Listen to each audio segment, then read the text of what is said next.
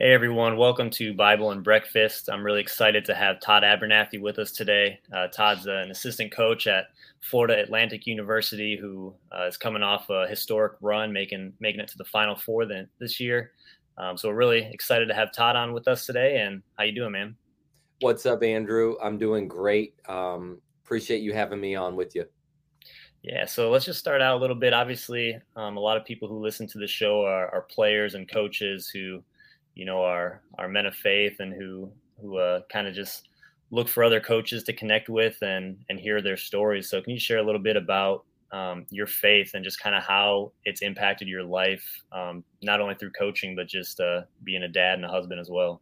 Yep, that sounds great. Um, so I am from Carmel, Indiana, which is a suburb north of Indianapolis, and I was raised not I wouldn't say in a Christian home, but a basketball home. My my father Tom um, played for Bob Knight at IU and was a member of the 1976 undefeated team, and uh, they won the national championship in 1976. And my parents did not become Christians until I think they were around 40 years old. So I was in elementary when my parents came to know the Lord and for them it was really really important to for, for me to get a christian education. And so when i was in fourth grade they sent me to heritage christian school which is a, a private christian school in indianapolis. And so it was really when i was in elementary that um, going to church was you know an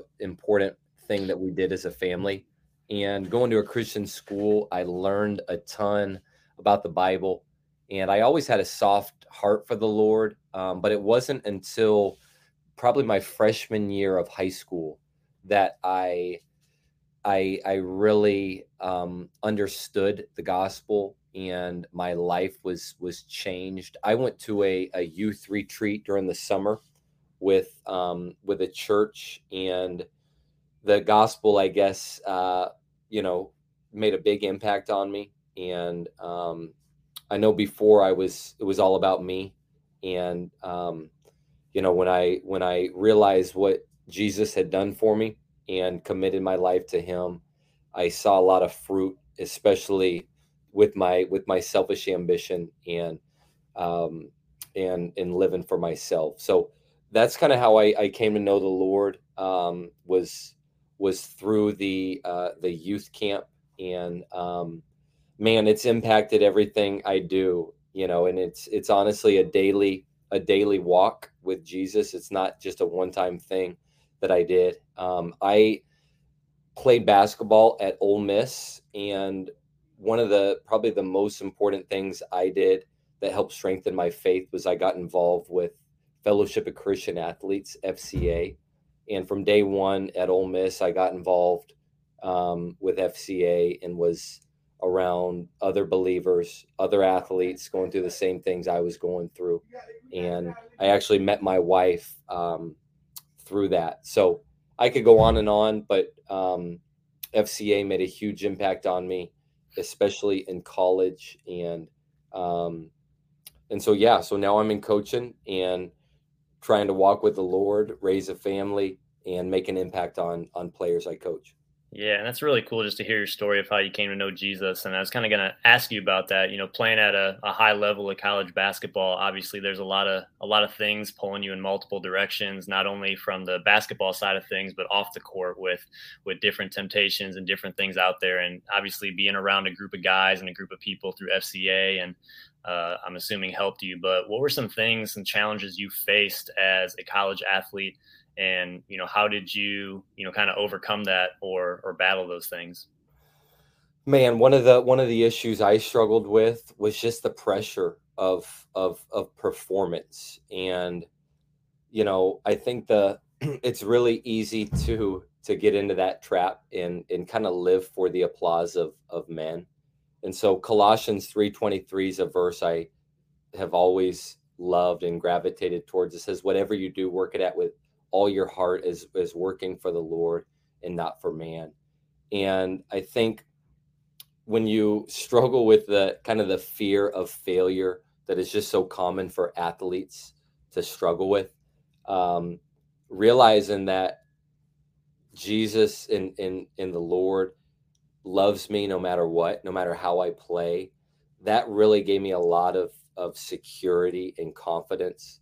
And so that really helped me a lot. So as I said, the the the the pressure, the fear of man, the fear of failure was a really big issue, um, you know, that I faced, and and then obviously the normal things that that college kids uh, struggle with, with with partying, um, you know, getting girls, whatever. I think that the the most important thing for me was having a, a community of people um, that I was able to be with and and hold me accountable and um, just keep me keep me from from going down the the wrong trail. Yeah, no doubt. And man, you mentioned that you know that fear that oftentimes uh, you know it impacts players and how we perform. It impacts coaches how they perform and what they do. It impacts us in in moving with jobs, with handling things with our family, and fear can definitely be a huge crutch. And you know something that I'm I'm assuming you've you've learned and seen, and that I'm as well you know seen in my life is you know who who God says we are and what our identity truly is um, in Him. And I think, like you said, you were able to be around people who helped cultivate that you in you. And you know, I think you realize that your identity is not in basketball. Your identity is not in the amount of points you score or the amount of rebounds you get or the amount of wins you have. Like that stuff's all great. We want to strive for it, but knowing who you were in Christ, and I can just hear that, you know, exude from you as you talk um, kind of carry that into coaching now, man. You you know, so you're at FAU now, but obviously you you I think you've been there for four years. Yep, is that correct? That's right. And That's right. Before that, you were a head coach. Before that, you were an assistant at a high level. Kind of just talk a little bit about your your coaching journey and the different things that you had to face with you know transitioning from different jobs, different things that God brought up in your life that you know He showed you and and allowed you to feel like, hey, this is what what God's calling me and my family to, and we're to follow it because of this. Like, just kind of talk through that. Mm-hmm. Man, that's a that's a good one. There's a lot to talk about, but I think I'll go back to my my dad. And so my dad is has made a huge impact on my life. And as I said, he was a really good player. Um, when he was right after he became a Christian, he was in he was in commercial real estate when he got finished playing in the NBA. And his goal in life was I'm going to make the, as much money as I can. So he gets into commercial real estate and was successful, but he was he was empty and just unsatisfied. So after he became a Christian, it kind of shifted his focus on man, what should I do with the gifts that that I've been given? And so he he decided to build a basketball facility in Carmel, where we live. And this was in 1996, I believe, that they they opened it up. And so his facility is called the Indiana Basketball Academy. And I was as a as an elementary school kid, I grew up going there after school every single day, every day in the summer. I was in the gym. And so my dad had a really big impact on on my basketball. Um, and he was he was my coach and the thing about him, I think he learned from Coach Knight how to teach the game, but he also learned he didn't want to be um, a guy that that got angry and you know was super super emotional. So what my dad taught me was was was to be an awesome teammate, and my dad did it through transformational coaching, and really it was all out of love. Um, and my dad taught me that that his love for me and him being proud of me was not based on how I performed. And so I think that is something that has just stuck with me um, as I was a player and now that I'm a coach. Um, so fast forwarding to how I got into coaching, um, my senior year at Ole Miss, we had a coaching change. So so right after my junior year, the guy that I played for for three years, Rod Barnes, was fired at Ole Miss. He was an awesome guy. I love Coach Barnes.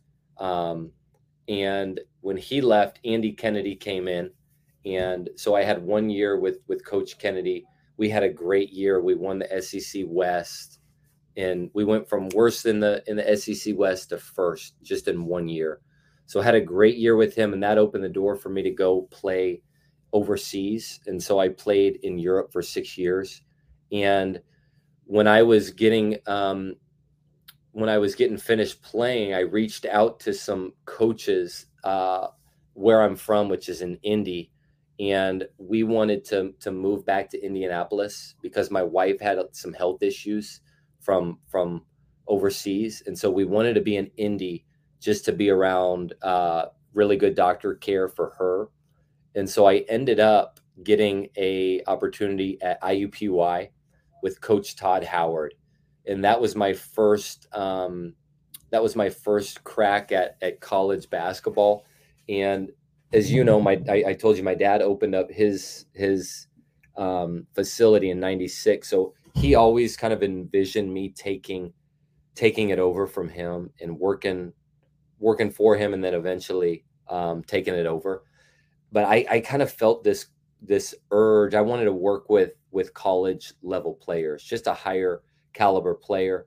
And before I did my dad's thing, I, I kind of wanted to to to try college coaching. And so Todd Howard gave me an opportunity. I was there with him um, for one year, and then Andy Kennedy, who I played for at Ole Miss, was still at Ole Miss, which is so rare. Um, hmm. You know how the turnover is in in college basketball. So he was there, and I I I went. I had a whole plan together. I, you know, I went in there, talked to him, and said, "Hey, coach, I know in the SEC there's a ton of special assistants or player development. I have no recruiting experience, but I'm going to work hard. Um, you know, just just want to get my foot in the door. And so, sure enough, he's like, "Hey, you're not going to believe it. I'm meeting with the AD tomorrow. Give me the data on what other SEC schools have a like a, a, a guy in that role besides it was outside of the the three assistants, director of ops and video. He's like, look at all the the schools that have somebody like that and get back to me. So sure enough, did some research and there were a ton of of extra support staff in the in the SEC at that time.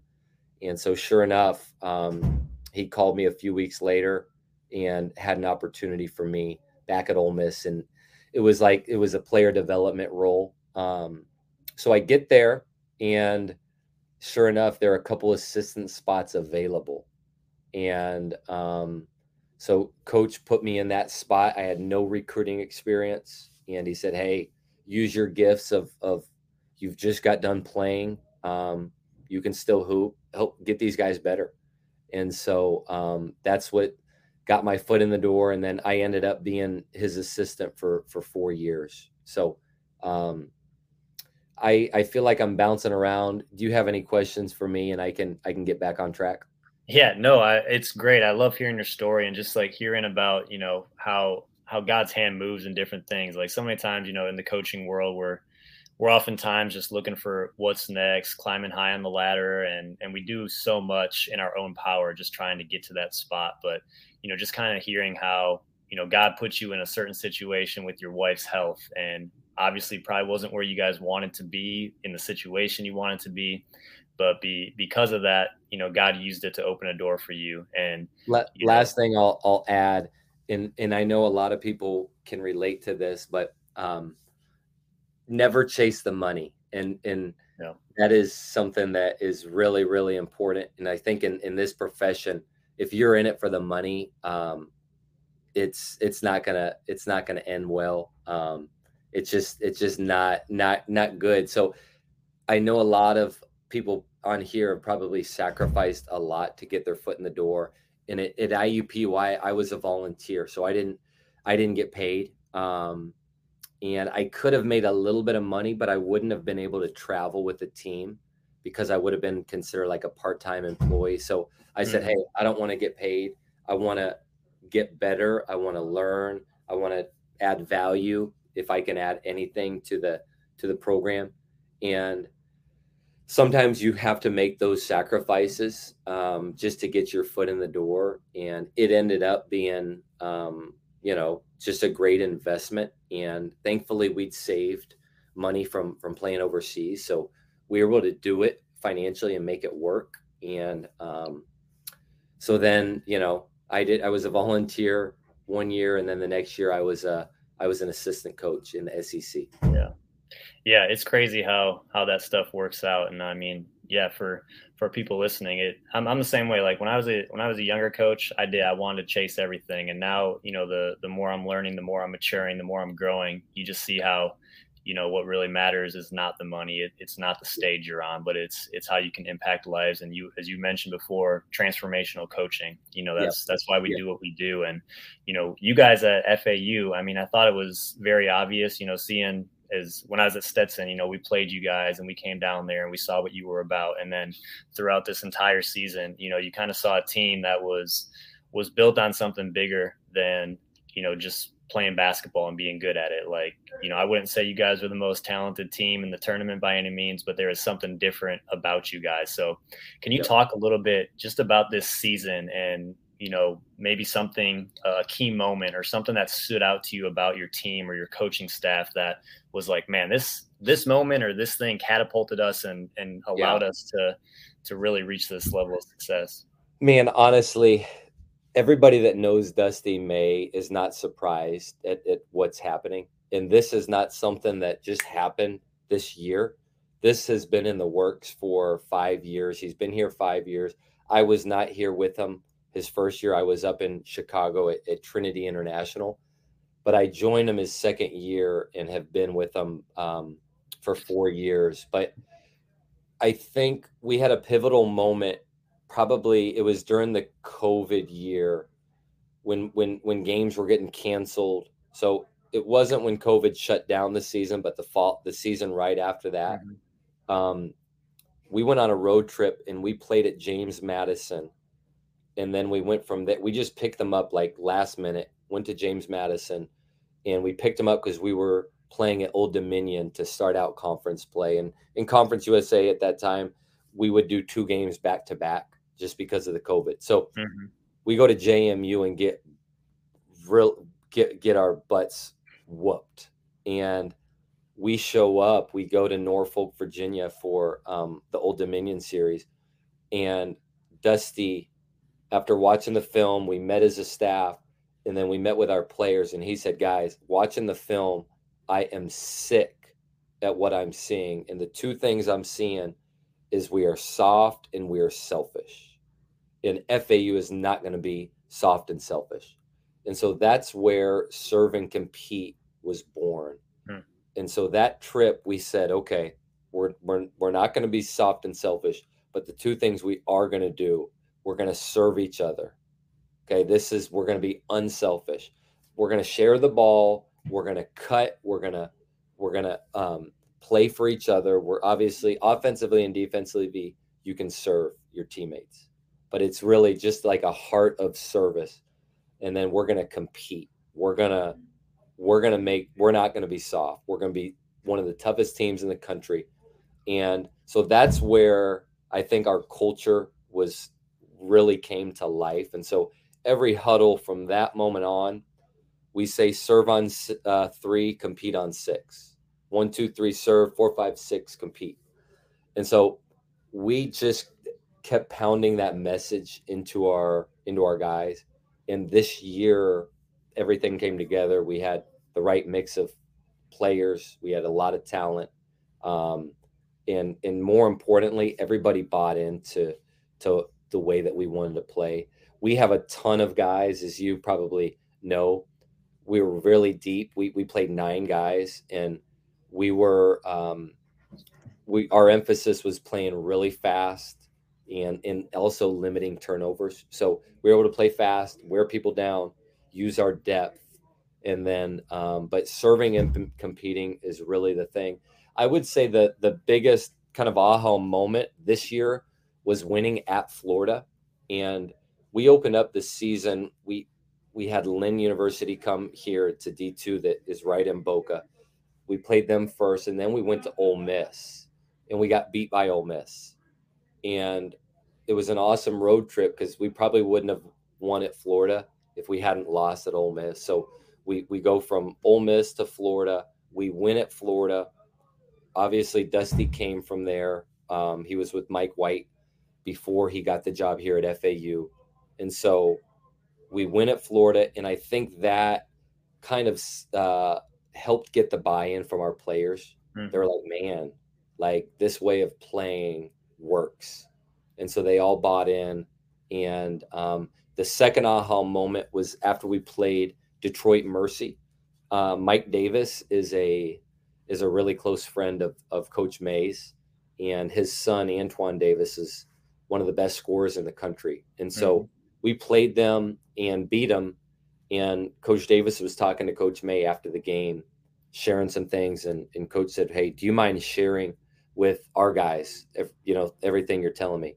And so Coach Davis spoke to our team and he said, Hey, guys, you, we just played against you and you're probably in the, you're ranked probably 100 right now. I think KenPom we were over 100 at the time.